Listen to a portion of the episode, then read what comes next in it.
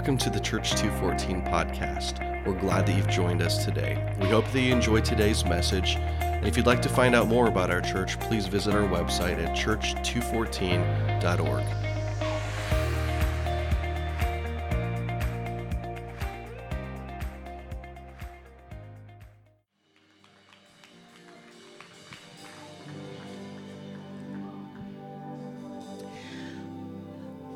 So, I've had a lot of conversations with many of you today and over the last few weeks, and it is apparent that many of you are in a season of suffering.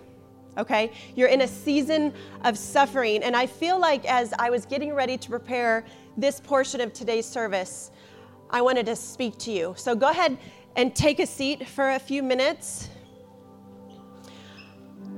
I want to speak to those of you that are suffering. If you are a son or daughter of Jesus, you need to know this this is not punishment, this is purposeful. You are suffering in order to be drawn closer to the heartbeat of Jesus. This is for your good, and it might not feel good, but this is for your good.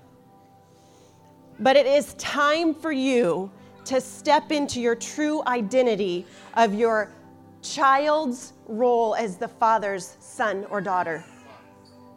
Okay, so in your suffering, begin to say, God, break me, humble me, show me that I am your son, show me that I am your daughter. And then you need to begin to receive the lavish love of Jesus. Romans 8 17 says this Since we are his children, we are his sons, we are his daughters, and we are his heirs. In fact, together with Christ, we are his heirs of God's glory. But if we are to share in his glory, meaning eternity, we also must share in his suffering.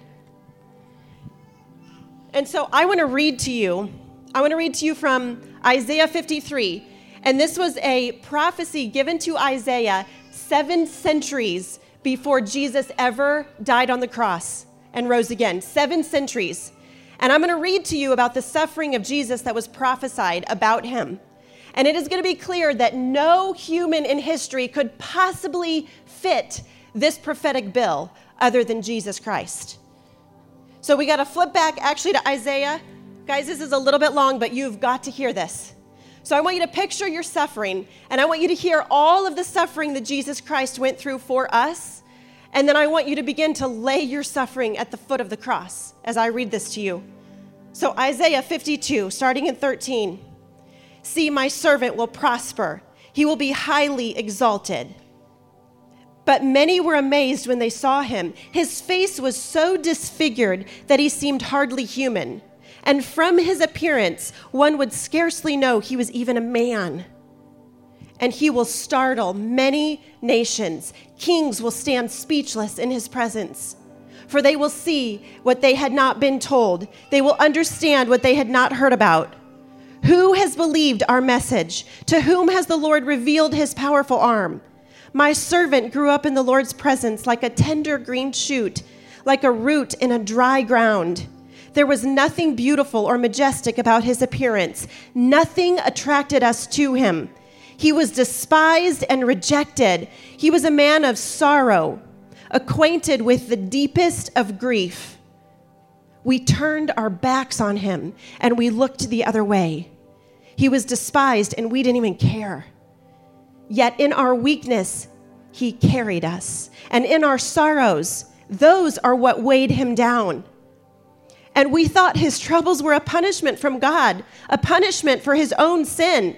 But he was pierced for our rebellion, he was crushed for our sins. He was beaten so that we could be made whole. He was whipped so that we could be healed. All of us, like sheep, we've gone astray from him. We have left God's path to follow our own. And yet the Lord laid on him the sin of all of us. He was oppressed and treated harshly, yet he never said a word. He was led like a lamb to the slaughter. And as a sheep is silent before the shears, he did not even open his mouth. Unjustly, he was condemned. He was led away. And no one cared that he died without descendants.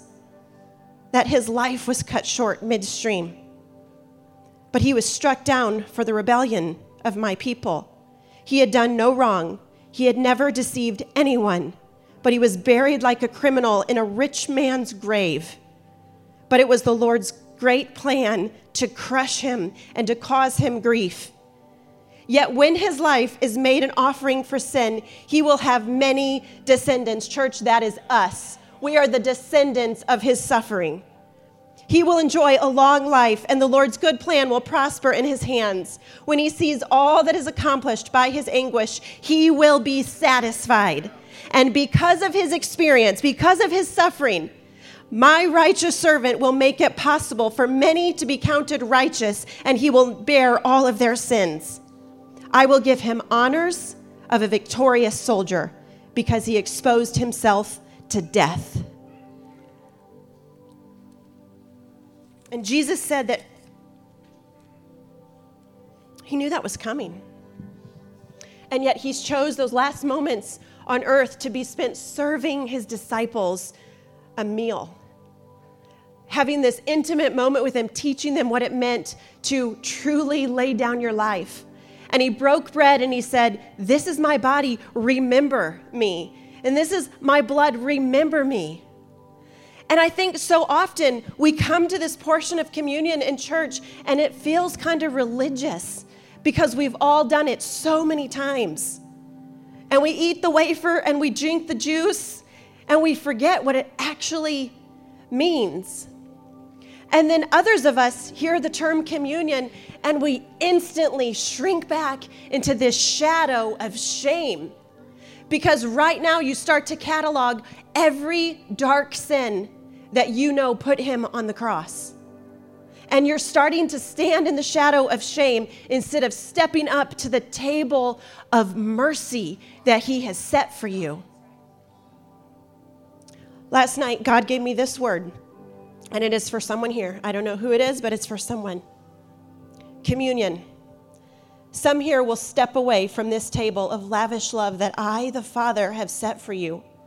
Instead of taking the seat of honor and of royalty that I have pulled out for you, you step into the shadow of shame and guilt.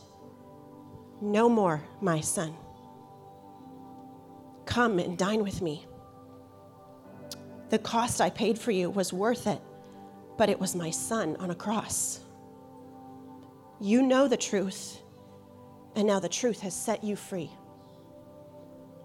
Today, you will start to walk in the fullness of your true identity. You are my chosen son.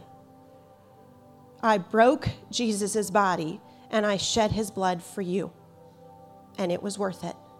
So, know my love today. So, we're going to invite you to step to the table of this lavish expression of Jesus' love for you. And back here to my left, there is a communion table set. And when you feel ready, I want you to step into your true identity as a son of the living God, as a daughter of the King of Kings. And I want you to walk with confidence, with your head held high. But before you do that, I want you to leave your shame in the shadow where it belongs. And I want you to step out of the shadow and I want you to go and I want you to dine with Jesus because that's where you belong. And then we're going to worship, okay? So get on your feet. Jesus, you see these hearts, you see these souls. And Jesus, I thank you that you've given us the ability to dine with you. And so, Jesus, right now, this act is to remember you. We break any chain of religion that would cause people to think this is just an act. God, we remember what you did. We remember that you sent your son. Jesus, we remember your broken body and your blood that was shed. In Jesus' name I pray. Amen. Good morning, Church 214. Are you excited to be in the presence of God today? That's what I like to hear. We're going to have some fun. And I think we're going to learn a lot. You know, for those of you that are new to this church or new to our podcast, my name is Phil Schaefer, and I have the incredible privilege. I'm going to sit down for a little bit. Um, I had the incredible privilege of serving as the worship director here at Church 214. Um, I've been leading worship for over 15 years, and this is the most fun I've ever had. Um, and it's just so awesome to look out every Sunday and see so many people just lifting their hands to Jesus. Um, not because of anything we do up here, but because of who He is. Yeah, and um, you know, my my partner in crime is uh, my absolutely stunning wife Becca. She's here in the front row. Um, sorry, we we will be married for uh, six years on October 26th. Yes, thank you. Um, she, uh, I just want to publicly honor her really quick. She serves alongside me as the our producer, and if you don't know what that means, um, she is responsible for first hearing from God Okay, we do that first here at Church 214. She's responsible for hearing from God. She's responsible for interfacing with my team, the worship team, and the teaching team to sort of organize um, the order of service every single Sunday. She puts a script together. She schedules people for specific roles, time slots, things like that. It's a very important job at our church, and she does a just absolutely amazing job. So I want to publicly honor you, baby. Thank you. We also have um, David, our son, who I think went back to pay, play. Sorry, um, that's how. We, when you have those of you that have children know sometimes you just start talking like them. It takes a while for them, much longer for them to start talking like you. Um, but he's awesome. He's two and a half, and we have another baby on the way due in March. Um, so we are really excited about that. We are really excited about the direction that God is taking our family specifically but I would say, correct me if I'm wrong, that we are just as excited, or if not more excited, about the direction that God is taking this church. Okay, uh, we will start saying this over and over and over again, but like, just trust us. We don't have enough time to tell you all of the stories. We will never have enough time to tell you all the stories. So just know that the speed at w- which God is moving, the depth at which God is moving, and the breadth at which God is moving is just absolutely breathtaking in this it's a good time to be in this city believe it or not. Don't believe the headlines okay? It's a great time to be in the city and it's a great time to be um, in this church specifically. God is moving all over the city and he's especially moving in this church and it's really really awesome to be a part of that. And part of this direction that he has us in um, for the next three weeks is to talk about worship in this series called muted. And i want to get one thing very clear right at the beginning so that we are on the same page. At Church 214, we believe that worship is way more than music. Okay? Now, many of you have probably heard that before, but I just want to make sure that we all know on the podcast here in this room, worship is way more than music at this church. It's a heart condition. Okay, worship is a heart condition. But we also believe that one of, most, one of the most powerful ways to influence that heart condition is through music because God created us this way. And so we could spend the next three weeks talking, for, ta- explaining from all sorts of different angles in the Bible about, you know, why worship is more than music. And we will do some of that in the coming weeks, but not this week. I want to dive headfirst today into a discussion about worship specifically through music because I think we take it for granted. I'm starting to get excited. I, I okay. um, I, I want to. We, we we take it for granted. It's so commonplace that we often fail to understand the power and importance that it carries. It's become this thing that we always do, but that this thing that we always do gets diluted by arguments over style and presentation and sound levels and mixed preferences and dress code and a bunch of other really important secondary things. Okay? Does anybody here agree with me that that Okay, good. Okay. Next point. Does anybody agree with me that how we worship is not nearly as important as why we worship? Does anybody agree with me that singing in church, worship, through music or worship in any capacity is not a man made idea. It's not a church idea. It's actually a God idea from the beginning, before the beginning of time. Okay. Well, that's what we're going to talk about today. I just want to try to, this is such a huge concept and we will never have enough time. um, so I need to be careful. But I want us to try to start to discover why worship, why we sing, why we sing, and why it can be so powerful. Okay? So I've titled this message, The Only Song You Have to Sing. So if we're going to look at what the Bible says about this subject, I think the most obvious place to start would be the Psalms, right? Because it's this huge book in the middle of the Bible and it's only songs, right? And you see lines in it very specific sing to the Lord a new song, sing to the Lord, the glory due his name. Um, and then you can also see like notes before some of them that say like to the choir master. So David must have had choirs back then. Um, you can also see notes to about specific instruments that were to be played and just really quick, uh, I'm pretty sure uh, I'm. I don't know this, so take it with a grain of salt. But I'm pretty sure David's bands were the largest in human history, because if I read those texts and I take them at face value, especially those those like little music director notes, um, they were bigger than any band in human history. Like they they didn't have fancy buildings like we have. They didn't have fancy speaker systems like we have. And so to get a sound that they that they could maybe feel approximately worthy of the immense glory of God, they had to get as many people as they could to sing as loud as they could and as many instrumental players to play as loud as they possibly could. They had a huge band, and it was probably much louder than it was today. Sorry. Not sorry.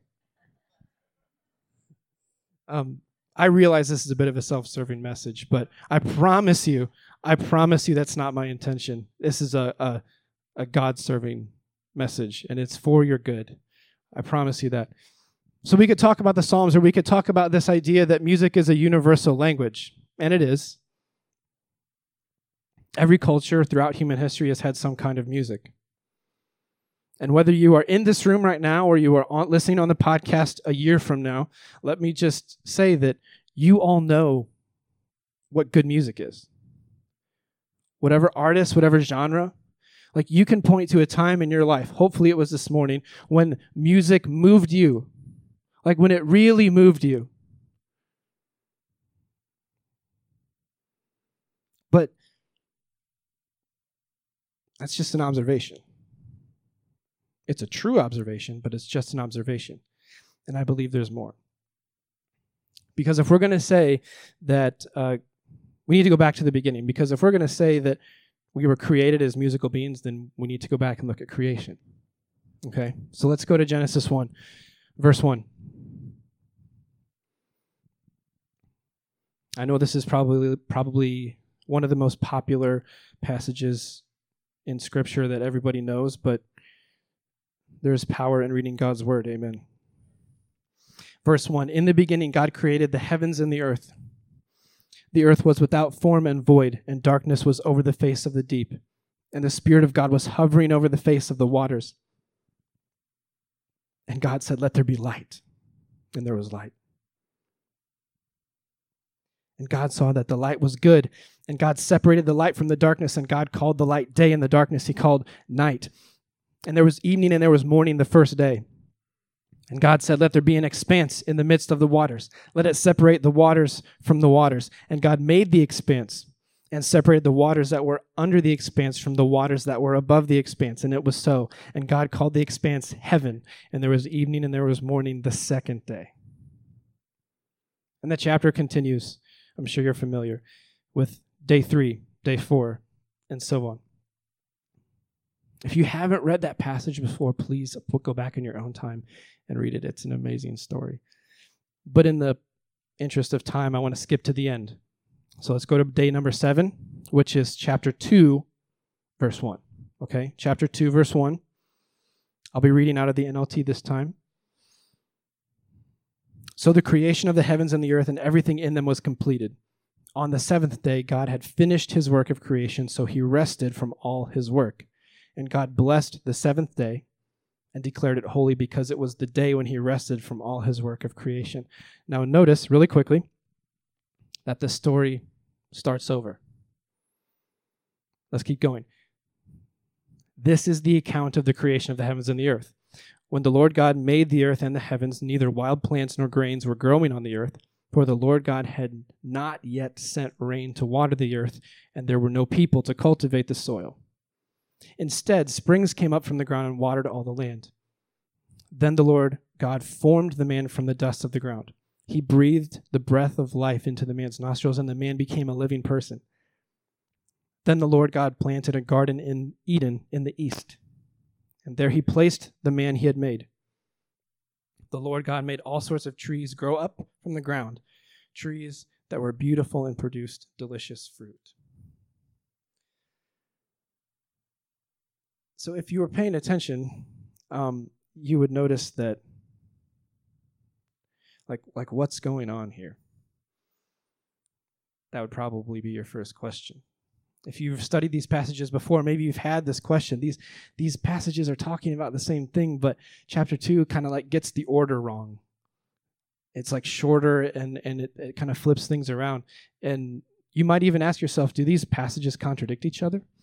And that would be a really fair question because skeptics will point to this passage usually first, if not very soon after, as one of the prime examples of how to discredit the Bible. But as always, context is everything, okay? And I so what you have here, let's go back and look at Genesis 1. If you notice, it has a well-defined format you see phrases repeated over and over again. It's very repetitive. I would say it's very lyrical, like a song.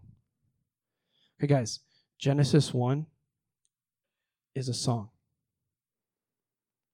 Genesis 2 is not lyrical or repetitive.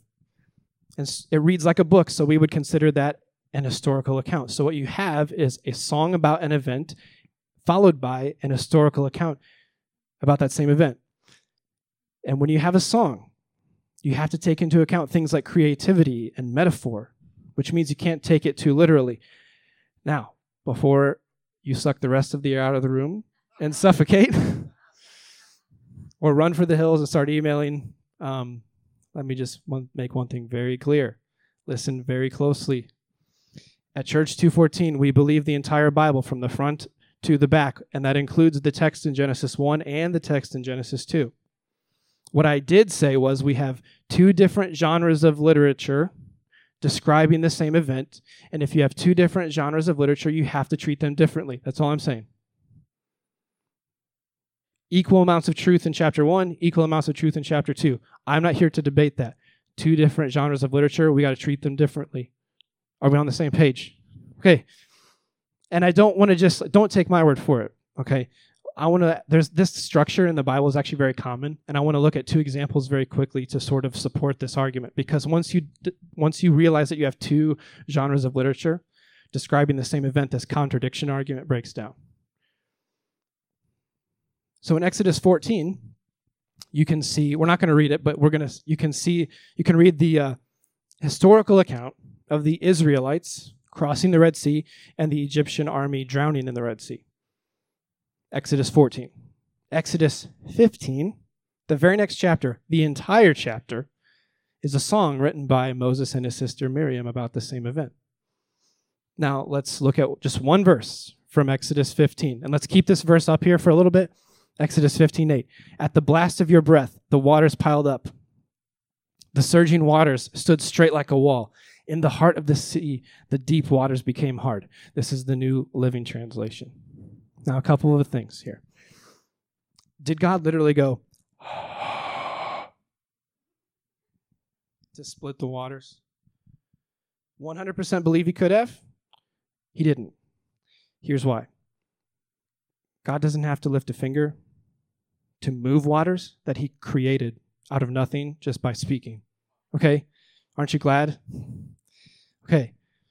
What does that mean then? Why would you put that there? Well, it's it's a metaphor which describes God's immense power, but also his desire to be close to his people, his nearness to his people, his presence with his people. It's as if God was not so in some far off place, thankfully. It's as if he was right next to them, so close that he could use his breath to split the waters.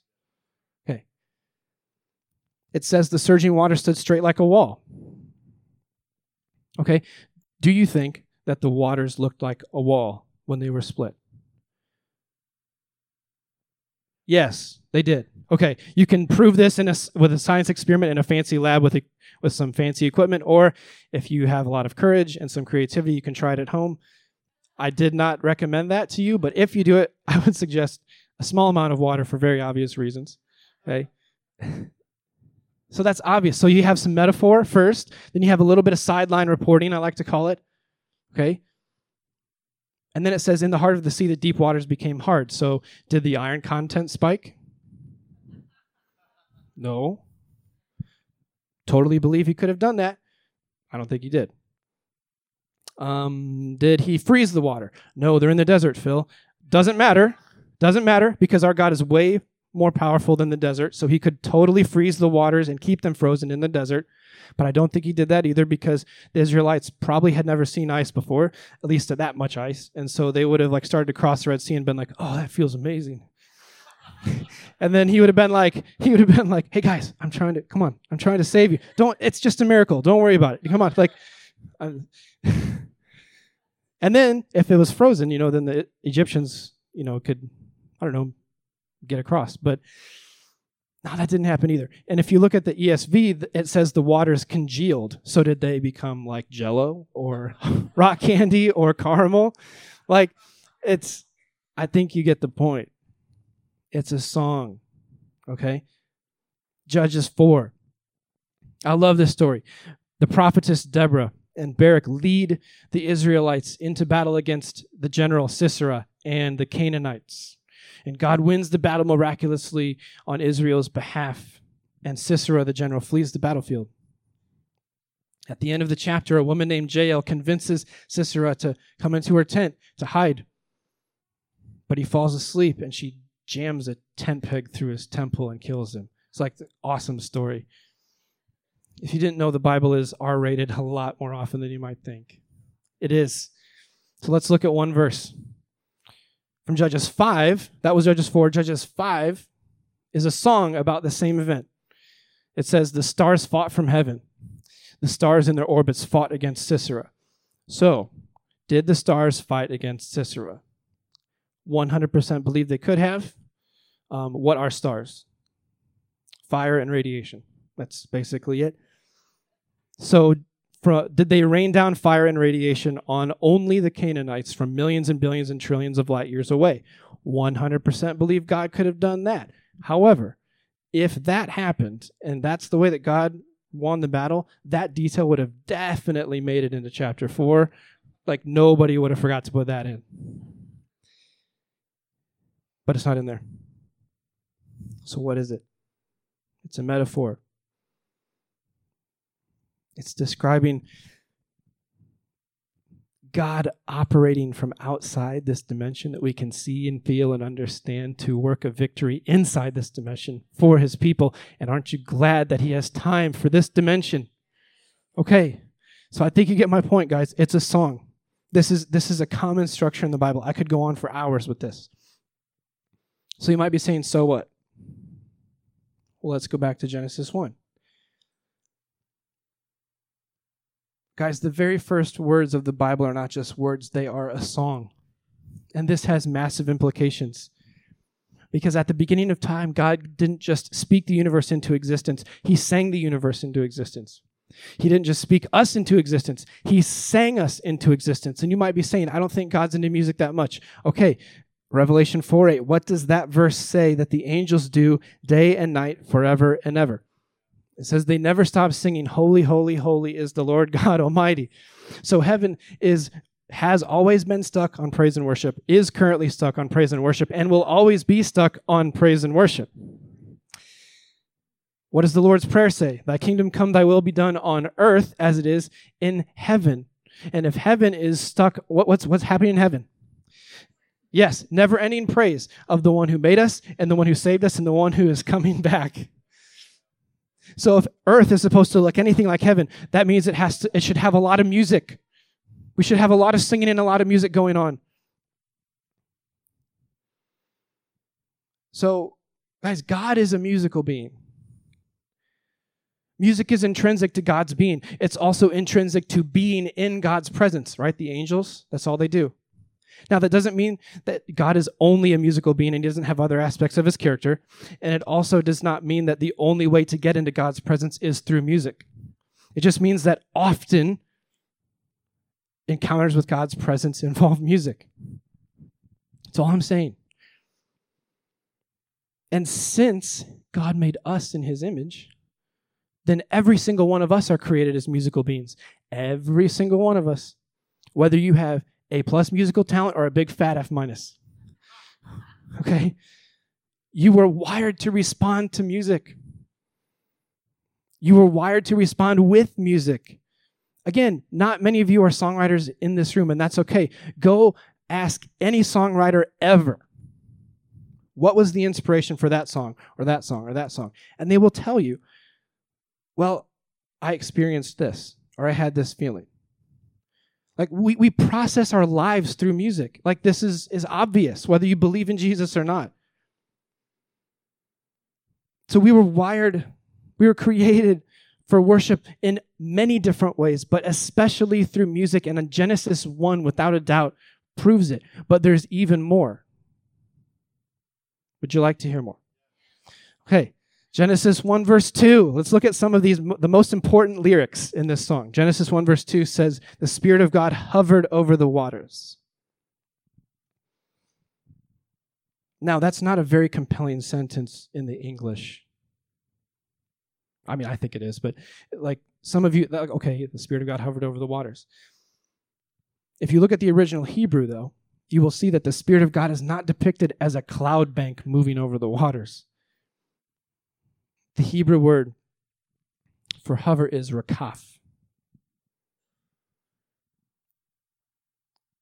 And it is only ever used to describe a mother bird hovering over her babies. What a beautiful picture of God's, before anything was created, what a beautiful picture of God's love for this creation, for his closeness, for his presence to his creation. Aren't you glad that the Spirit of God hovers over us like a mother bird? This is awesome, guys. What, what else do we see? Every single verse of the song, description of each day, starts with, and God said, and God said, and God said, and God said, let there be, let there be, let there be. So when I say let there be music on Sunday mornings, what you may not know is that three months ago, I actually scheduled a team of people to be here. And we get here early, 7:30, and we pray and ask God's presence to fill this place. And then we break out and we start taking out this equipment and we have cables and we connect it all together and then we turn everything on and we grab our instruments and our voices and then there is music. So when God says, let there be light, something which is way more impressive than me saying, let there be music. God doesn't like start digging holes in the ground and putting poles in the ground and then like stringing wire from each from town to town, building an infrastructure and then flipping a giant switch so that everyone has light. When God says let there be light, there's just light. Because God's word has, the word of God has real power. And the reason the word of God is real power is because the word of God is a person. John 1, in the beginning, God created, or that's Genesis 1. John 1, in the beginning was the word. The word was with God, and the word was God.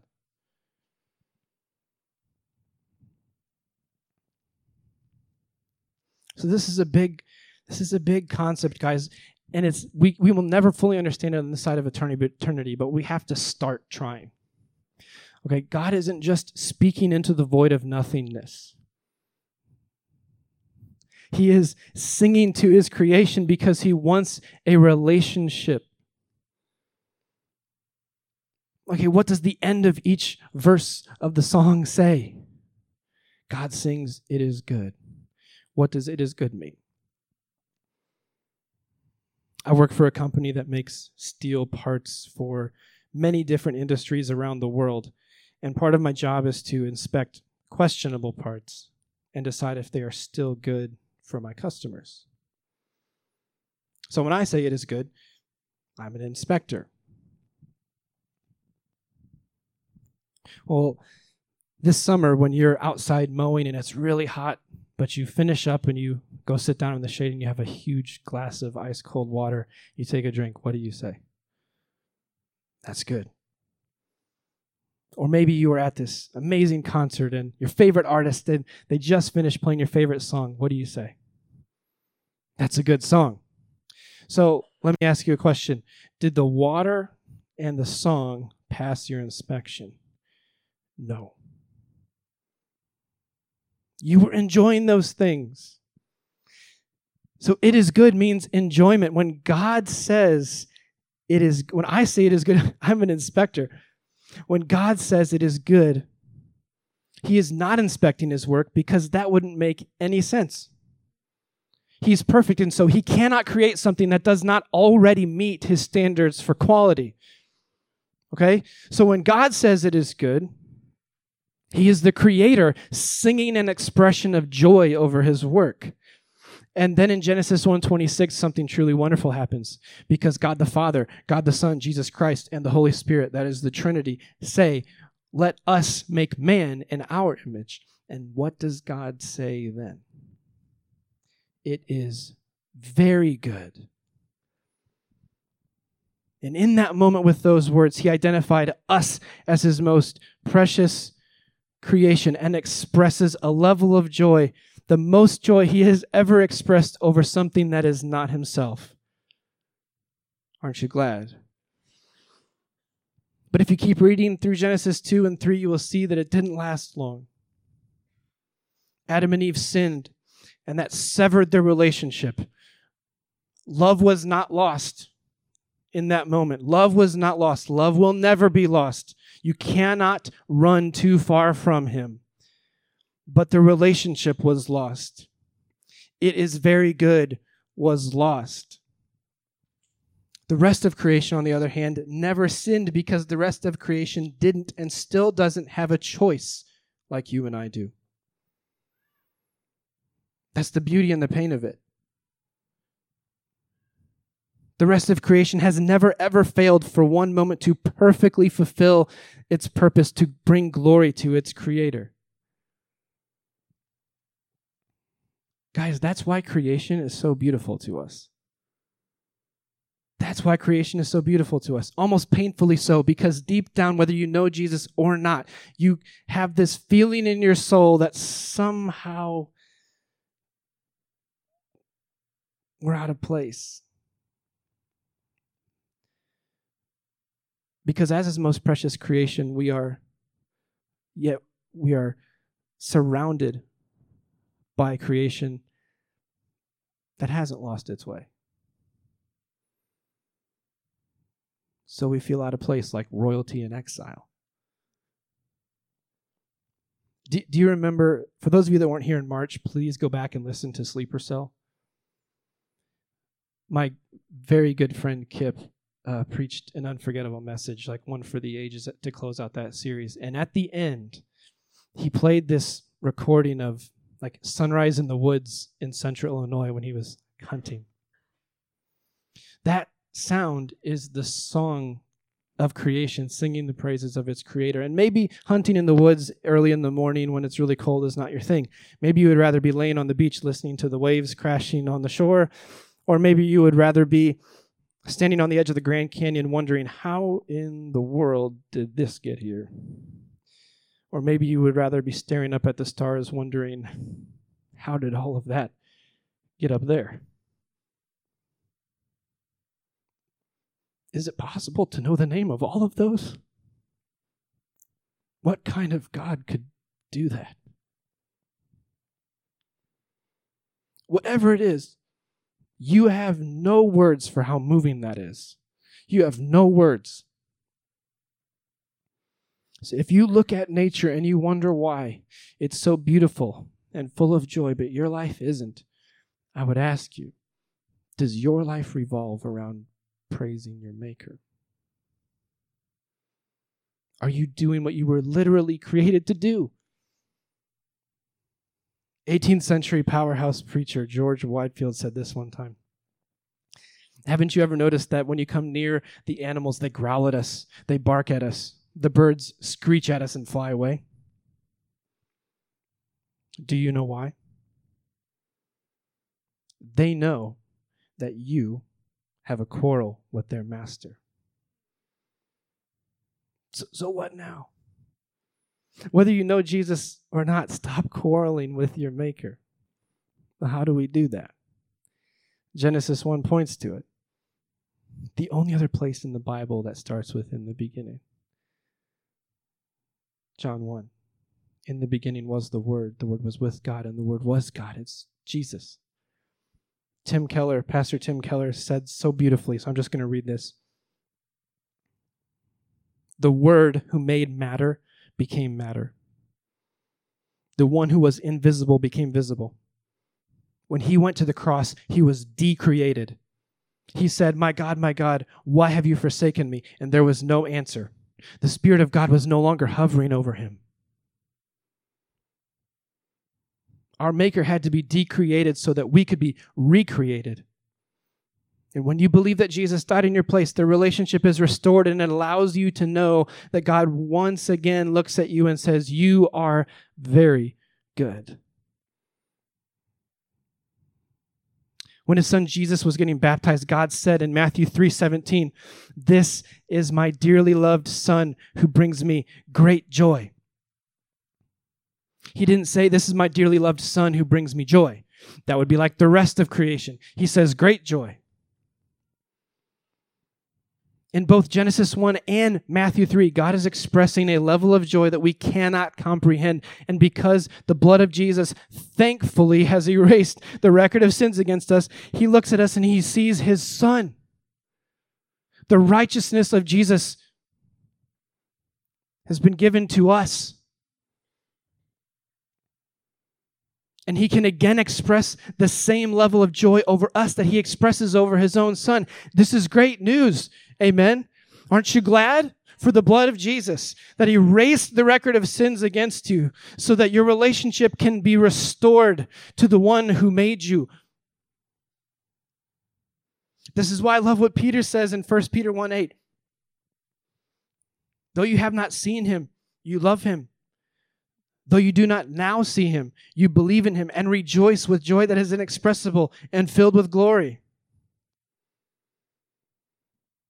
God sang all of creation into an existence of never ending praise. All of creation. That's you and me. Guys, this is why we sing and why it can be so powerful.